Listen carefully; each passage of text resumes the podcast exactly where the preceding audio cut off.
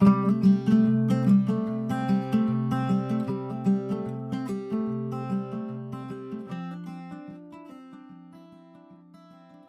ladies, welcome to Rough Girl Turned Redeemed, a podcast where real, raw, and relevant truths on faith, marriage, and motherhood are discussed. I'm your host, Stephanie Holbrook, just another Rough Girl Turned Redeemed. Let's jump in. All right, Michelle, I'm so glad you're on. Thank you so much for coming on. Sure. I'm excited to be here. Tell our listeners a little bit about yourself. I, want, I, I do want to introduce you real quick. Okay, so this is Michelle Gardner Dyson. And one, if I die before she does, I want her to sing at my funeral because she has the voice of an angel. And not only does she have the voice of an angel, she looks like an angel. She's absolutely gorgeous, and her personality matches her looks. She is absolutely so incredibly sweet. Um, and such a godly woman and such a godly mama. And she is a mama to two little girls, one of which is a sassy frass. she is. Yep, my three year old Ava. And yes, so tell our listeners a little bit about yourself. Okay, so I'm Michelle Dyson, and wow, that was a sweet introduction. Um, I am married to my best friend, Brett Dyson. Um, he owns a woodworking business, and I am a first grade teacher. Um, and we have two little girls. Ava is three, she's the sassy one. And then we have a 10 month old Lindley, and I don't know, she's she's kind of giving us a run for our money too. So she's a busy girl. She is precious though. Both of them are absolute dolls. They're just so precious. And uh, I'll never get, I will never forget Ava's little Christmas performance. She, I mean, she rocked it. She was like, yeah. I mean, she's doing the little shimmy and everything. Yes. So, um, her debut. but I wanted to ask you, yes, yes, her debut, and she and she rocked it. She did so good. Jill, I wanted you to come on because um, we had been visiting your church that your dad pastors at, and um, at, at one point he was uh, asking people to come up and share their testimony. And I, I I've known you or known of you, uh, but I didn't know your testimony. And um, I just really feel like there are some women out there that need to hear your words of wisdom in dealing with the whole um, domestic abuse and and all of that good stuff because it can happen to Christians, you know, and it's happening inside the church. So I'm just going to let you take it off from here. Uh, I may, you know, comment throughout if I feel the Lord's leading me to say something, but the mic is all yours, baby doll, because you have got such a powerful testimony. Yes. Well, um, I was raised in the church, and um, actually, I was born in New Orleans while my parents were in seminary. So, the church and God and all of that was such a vital part of my entire life. I mean, we never missed, you know, church unless we were super sick, you know. Um, and so I grew up in a Christian home, and I had amazing godly parents, such good examples who always had time for us. You know, like the kind of things I remember are being at the bus stop, and my dad would have us in the truck while we were waiting for the bus to come get us, and we would be memorizing scripture. You know, that's just that was the kind of environment that I came from, and so um, as a little girl, you know, divorce and that kind of thing was just you know, that's not, I didn't know anybody in my family who had been divorced or anything like that. Or, um, so, you know, walking through what I ended up, you know, what I've gone through, it was so foreign to my family, you know. Um, but anyway, so when I was in the third grade, my family moved to Selma, where we live now, and um, my dad took a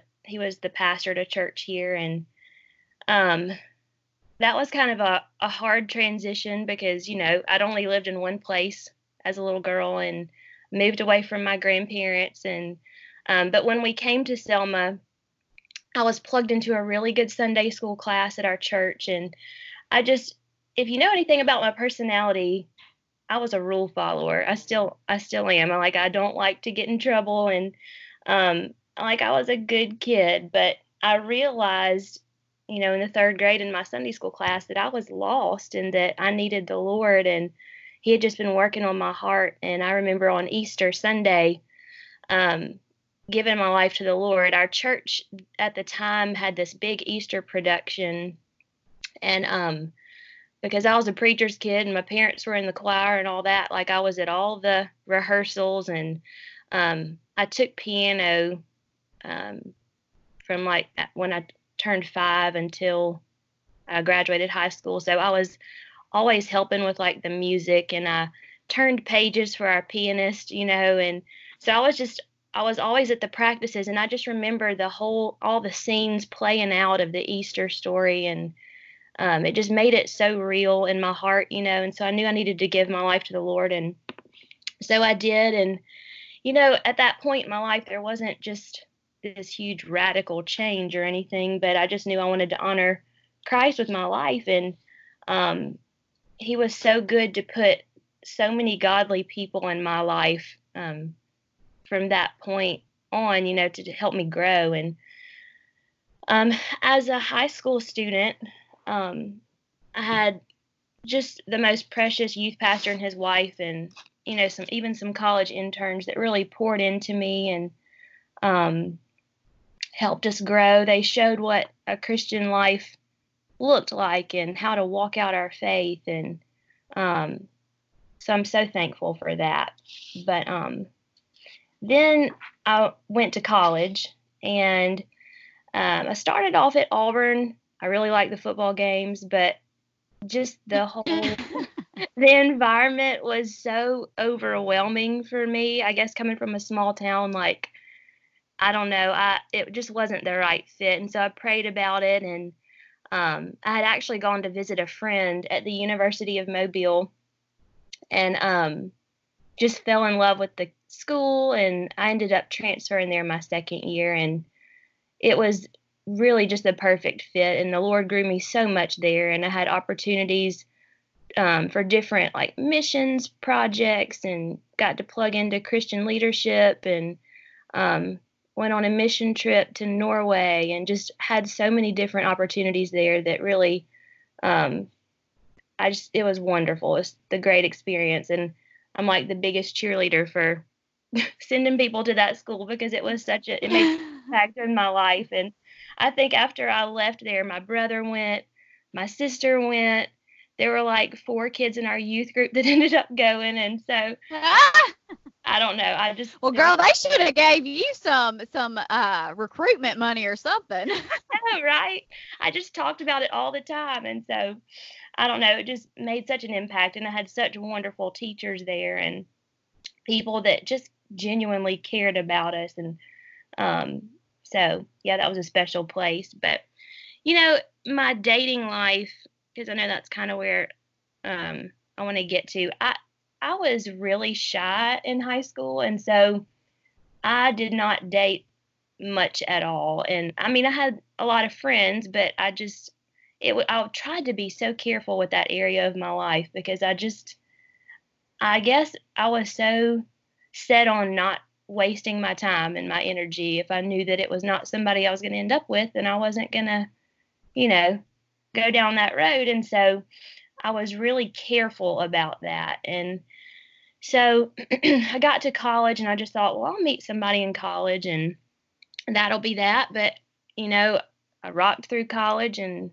I really didn't find anybody, which was fine. And then I came home the summer after my graduation and I, um, I, my youth pastor, he was like, why don't you go to camp with us this summer and just be a chaperone? And you know, I loved summer camps. I was like, absolutely. So I went and um, I met uh, who was my first husband there at camp, and he was on staff at camp, and he was a drummer, and he was a backup drummer for MercyMe, and he was raised really similarly to to me, and he, um, you know, he was the son of a minister of music, and his mom was a teacher, and youth ministry was really important to both of us. We were really passionate about that. And so um, we ended up getting married in 2007 and I moved to Dallas, Texas. And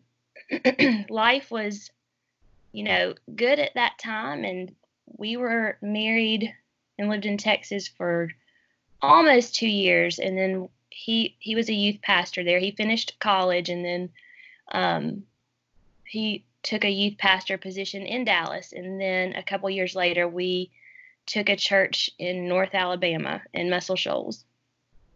And um, as soon as we moved to Muscle Shoals, um, I I could tell that some things had changed, and I couldn't figure out exactly what had changed. But he became very distant, and um, I you know I was just trying to figure out well maybe he's going through something that I don't know about, and but it really became a really abusive situation, which I you know I just could not figure out what was going on, and he told me I was a mistake and that he never loved me. And, you know, as time went on, like things just got worse and worse. And, you know, at this point in my life, it was probably the first major crisis that I ever faced. Um, I mean, you know, things happen and you go through hard times, but this was like, you know, the Yeah, biggest rocked your world. right. Um, especially when you feel like you've done everything the right way, you know, and um, Mhm. you feel like I don't know. I just felt like we were on the same page, and he knew the right things and said the right things, but life at home was so different than what he portrayed out in the world, you know, and um, so I ended up going to counseling for a couple of years. And, you know, as a minister's wife, I tried to be so careful to protect his ministry. And so I I couldn't find a counselor in town where I lived because I didn't want people that were church members to see my car there. And, you know, ma- it, I just wanted to be so careful about making sure, you know, our ministry was protected. And so I found a counselor an hour away and I started going, and it was the best thing I've ever done for myself. I tell everybody, you need to find a counselor to talk to because it helped me so much. But during that time, he just refused to go um, completely. I think he ended up, he went one time, but he would not go with me. Um, and I, it was so strange. And, you know, I just, I begged God that He would restore our marriage and that, um, you know, I just believed and trusted that He saw me and that He heard me in that situation. And um, my my faith really became my own during that time, you know, because I knew all the right answers and I knew, you know, the church answers, you know, the things that you're supposed to I don't know, but you know, I really learned how to trust God during that time and you know, through that time really no change happened. Things just kind of got worse and worse and then sometimes they get a little bit better. I felt like I lived on a roller coaster, you know. Um Mm. and so eventually the situation got really dangerous and I was being threatened. Um, he told me he was going to throw all my clothes out in the front yard and then I'd come home and he'd change all the locks. And it was just, it was a really dark time. And um, I remember because at the time I felt like I couldn't talk to anybody. And I, you know, I was telling a friend last night, um, she's also in ministry, and I was just saying, you know, it's so hard for ministers' wives because a lot of times it can be so lonely because you don't feel like you have somebody you can open up to and talk to because either they're church members or, you know, and you just don't want to necessarily confide in them. And so I found going to counseling was so good for me because it gave me somebody who I could just pour it all out to, you know. Um, Yeah.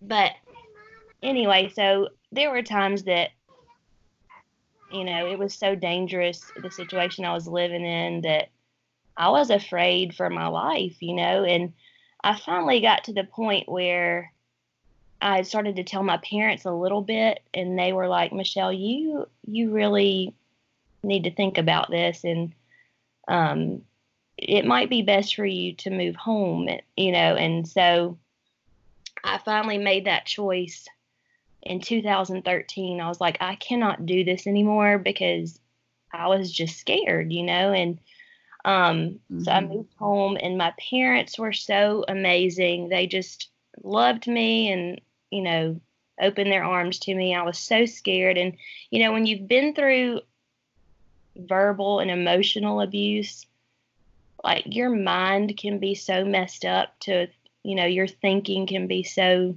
distorted because of what you've been told. You kind of start to believe it. And um, so I just, I felt such disappointment and failure, especially moving home as the preacher's kid who, you know, I don't know, it, it was hard, but um, just the shame and all of that. But I felt so much love from my church family, and even moving home, um, I had a couple of friends that drove to Muscle Shoals and they packed up my house while I was finishing work in May. It was that May, and um, when I got home to unpack all my stuff, my boxes had scriptures like encouraging words. It was like confetti all in my boxes, you know, going everywhere. So, I mean, they just loved on me so well. And um, I just, you know, at that point, the divorce happened.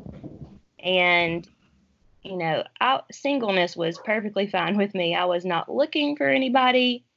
I, um, I thought, yeah, I'm never getting married again. And um, little did I know that I had a good friend of mine, and he was like, Michelle, I've got this guy I want you to meet. Now, you know, mind you, it has only been like three months since I'd moved home. I was like, I love you, but no, I I do not want to meet anybody.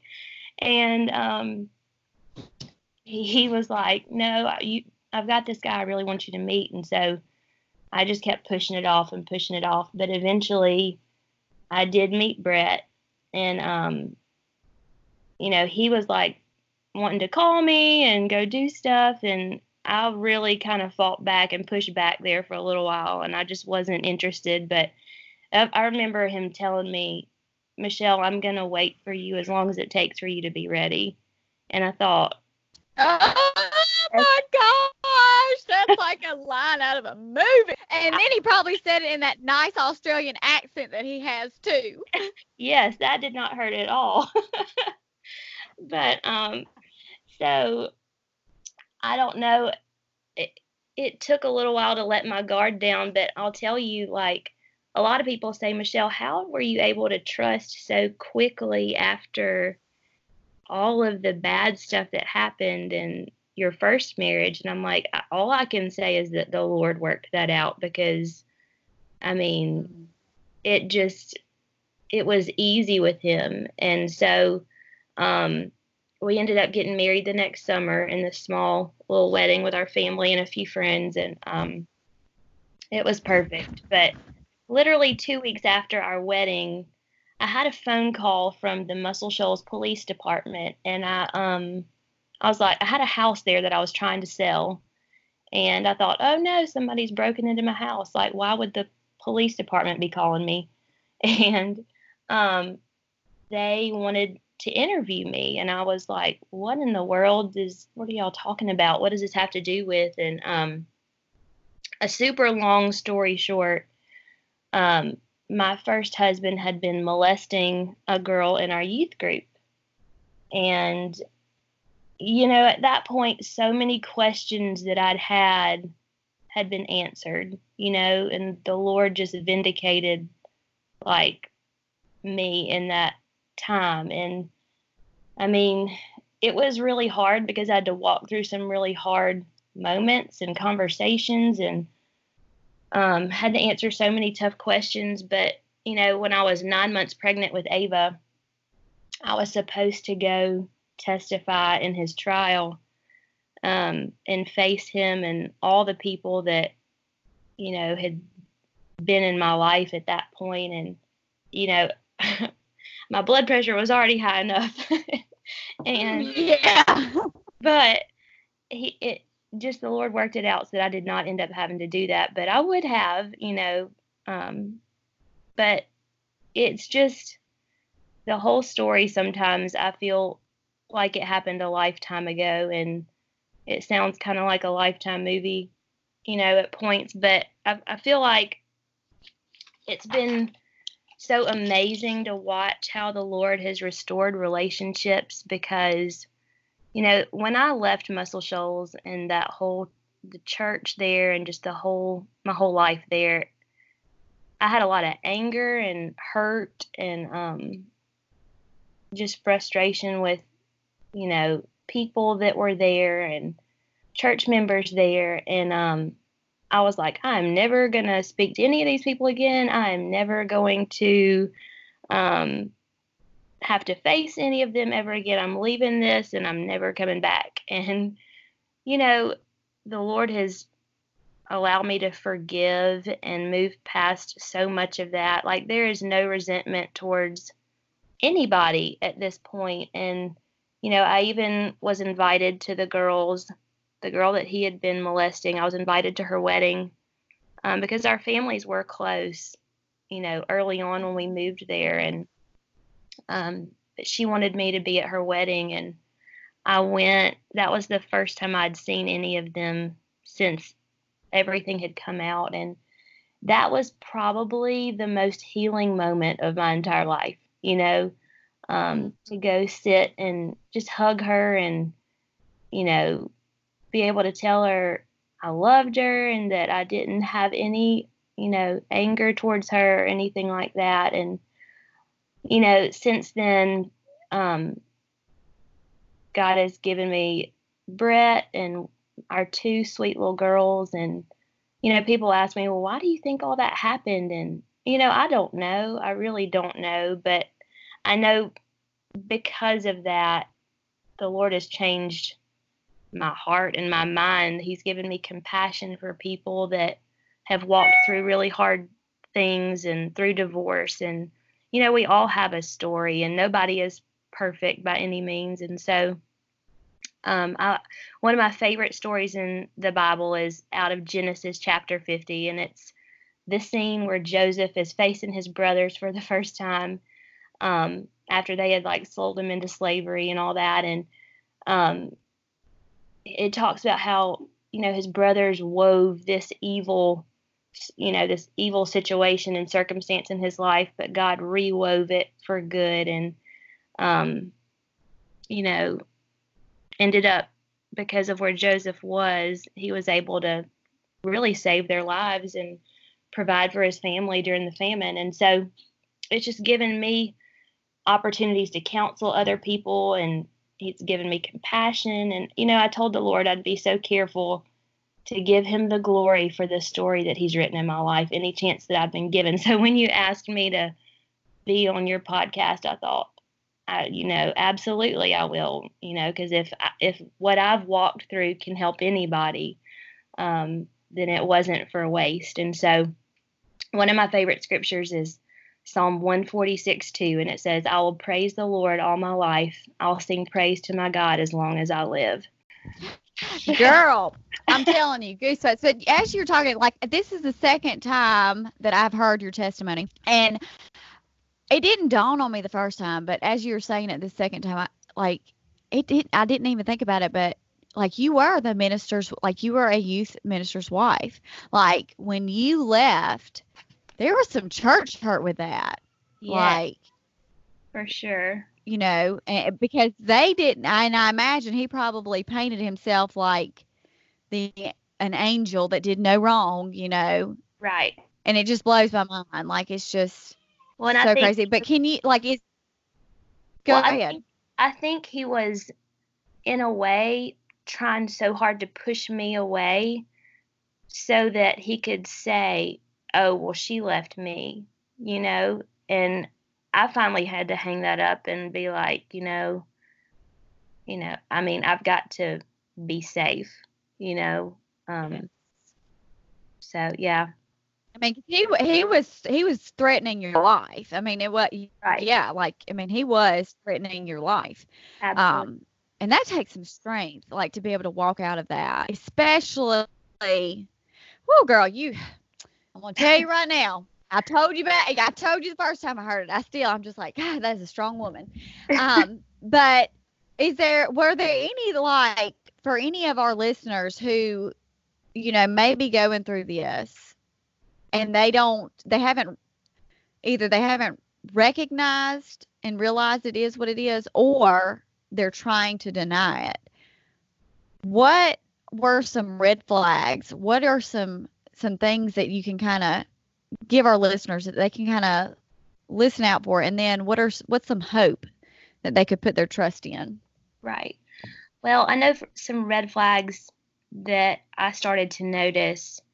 Um, he when we moved to muscle shoals um, like he started changing his passwords on things and like i had no access to you know his phone. Not that i would be all up in his phone but like it was always on lockdown and um, he started making all these crazy rules like you're not allowed to ride in my car with me and like it was so weird. Um, he wanted to dictate like the kind of things i could wear and what i shouldn't wear and i should always look like i was put together and you know that kind of thing and um, it it got really draining and then to try to have to explain to people all the time you know, why we took two cars to church two miles away.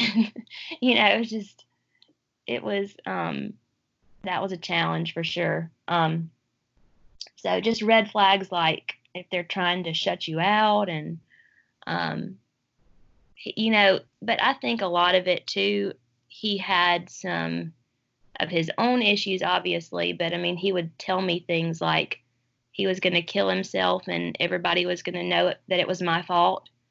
And um, just so much you know i mean emotional abuse towards me you know because it takes a lot of time for your for you to heal after people have poured that kind of stuff into you you know because then your thinking is so um skewed i guess you're not it's not clear at all um, mm-hmm. But just, I, you know, things to hope for. I mean, I truly, my heart was that God would restore the marriage because I thought, you know, if if God fixes this and puts us back together, we will have such a, a, um, a strong testimony to help other couples. And um, that's just not the way that things turned out. But one thing I did was I just clung to scripture and clung to the truths that I had in the Lord. I always had a,